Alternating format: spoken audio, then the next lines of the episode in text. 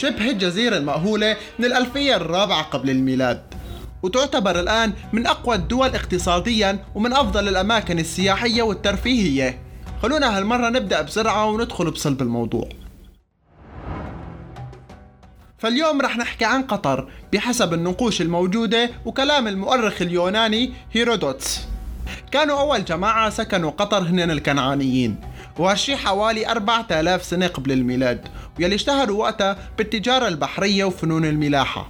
ضيف على هالشي إنه قطرة أو قطرة هو الاسم يلي لقوه مكتوب لمدينة الزبارة بالخريطة اللي رسمها بطليموس سنة 150 ميلادي. ويلي كانت من زمان من أهم الموانئ التجارية في الخليج. وطبعا تأثرت قطر بكثير من الحضارات بحكم موقعها الجغرافي. لأن سواحلها كانت بتشكل ممر للقوافل التجارية ومركز للتبادل التجاري. وهالشي بيعني ثقافات وشعوب وناس كتير. تتذكروا البلد العربي يلي كمان كان مشهور بإنه ممر تجاري قديم ومهم؟ لو لا فحكينا عنه بحلقاتنا السابقة اسمعوهن وطبعا سكان قطر كانوا بارعين بالملاحة والتجارة البحرية. فكان لهم دور كبير جدا بتجهيز أول أسطول إسلامي لنقل الجيوش بأوقات الفتوحات الإسلامية. وبحسب مدينة مرو يلي موجودة بشمال شبه جزيرة قطر يلي مبانيها ونقوشها بترجع للعصر العباسي يعني حوالي القرن ال14 الميلادي. فقطر عاشت فترة ازدهار كبيرة بالعصر العباسي. ومنذ القدم كانت قطر مشهورة بإبلها ومنسوجاتها ودقة صنعها للرماح.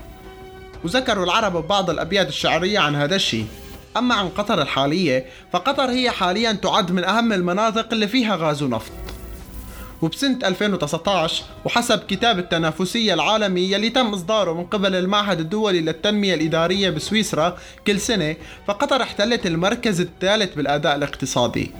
مو بس اقتصاديا بل سياحيا كمان وفيها كتير أماكن سياحية مشهورة. وخلونا نذكر لكم شوي منهم. فبمدينة التوحة واللي تعتبر عاصمة قطر رح نعرفكم على عجائب قطر المعمارية العشرة.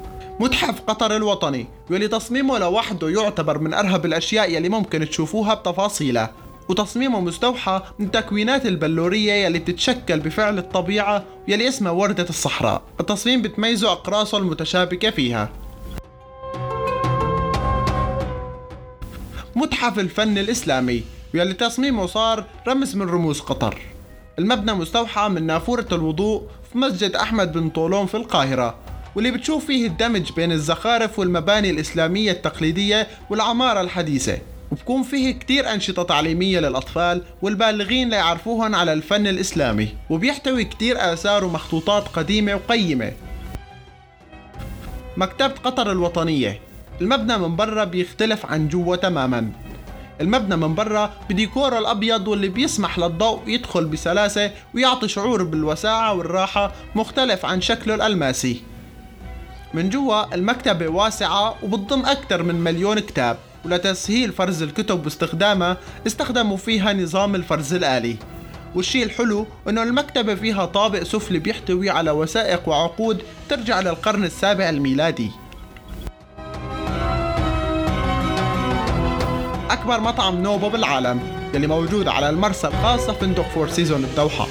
وهو مبنى بيضاوي الشكل مؤلف من ثلاث طوابق. وبقدموا فيه أكلات طيبة لازم تجربوهن أكيد. مركز قطر الوطني للمؤتمرات يلي شكله من برا عبارة عن أشجار السدرة شايلين الهيكل الخارجي وتعتبر هالشجرة رمز للمعرفة. ومن الأشياء الحلوة إنه أغصانها بتظلل المكان من جوا برضه مركز سيدرا للطب يلي أنشأوه من الفولاذ والزجاج والبلاط الخزفي الأبيض. المبنى بيتضمن ثلاث أشرعة عالية يلي بترمز لتاريخ الملاحة الرهيب يلي حكينا عنه من شوي. كلية قطر للدراسات الإسلامية الكلية فيها جامع المدينة التعليمي يلي فاز بجائزة الفئة الإسلامية في مهرجان العمارة بسنة 2015 الجامع بيرتكز على خمسة أعمدة كبيرة ترمز لأركان الإسلام الخمسة. مخطط المبنى الحلزوني والمسارات المتعددة يلي بتربط الكلية بالجامع ترمز بأنه كل المعارف مستمدة بالنهاية من الإيمان. استاد الجنوب يلي صممته المهندسة زها حديد يلي افتتحوه ب 2019 وهو واحد من أصل 8 استادات رح تقام فيهم بطولة كأس العالم لكرة القدم 2022 وبيسع 40 ألف متفرج. ومستوحى من القوارب الخشبية اللي موجودة ومنتشرة بقطر ومن اللآلئ يلي كانت جزء أساسي من اقتصادها استاد الثمامة. برضه من الاستادات يلي مقرر انها تستضيف كأس العالم 2022 ومستوحى من القحفية يلي هي قبعة منسوجة بيلبسوها الرجال بالبلاد العربية. وأخيرا وعاشر اعجوبة معنا بهي الحلقة. هي استاد البيت يلي تصميمه بيدمج بين التراث والتطور. والاستاد بيتميز بإنه مغطى بمظلة بيستوحي الاستاد اسمه من بيت الشعر. أما ظاهره فهو الخيمة يلي سكنها أهل البادية بقطر. وسعة الاستاد هي 60 ألف متفرج. قطر بتوفر كمان أماكن للي بحبوا المغامرات. فقطر بتفتح لك فرصة بإنك تجرب رحلات السفاري الصحراوية ركوب الإبل وزيارة شاطئ زكريت لتركب الأمواج بطائرة ورقية وإنك تجرب الطيران المظلي أو حتى تلعب جولف وكتير خيارات لا محدودة. تعتبر قطر من أكثر الدول أمانا. فحسب موسوعة قاعدة البيانات العالمية فقطر تعتبر بالمركز الأول لقائمة الدول الأكثر أمانا وأقل جريمة. من بين 133 دولة بمعدل 10.88 نقطة من 100 وهاد ما عدها انها تصدرت المركز الأول بسنة 2017 و2019 فقطر من أفضل وأرهب الأماكن للسياحة والروقان. أما بالنسبة للفقرة المفضلة للجميع وهي الأكل. فهنيك ممكن تاكل المجبوس يلي هو رز مع بهارات رهيبة وبكون جنبه أما لحم أو دجاج أو سمك والمضروبة فهو طبق دجاج أو فروج فيه ثريد كريمي وعلى الأغلب بيكون حاضر على الإفطار برمضان المبارك والخبيصة. هي نوع حلو شعبي بكون مصنوع من الطحين أو الرز والسكر والعسل وماء الورد. أما البثيثة وهي حلو كمان شعبي برضه مصنوع من الطحين والتمر والسمن وآخر حلو معنا هو الخنفروش. وهو شي بيشبه القطايف نوعا ما.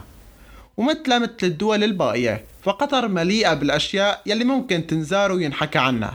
لو بتعرفوا معلومات زيادة عن قطر فخبرونا فيها ولا تنسوا تشوفوا المصادر تحت لكل يلي حكينا عنه. وانتظروا الحلقات القادمة واسمعوا الحلقات الماضية. كان معكم محمد من بودكاست أنا عربي. سلام.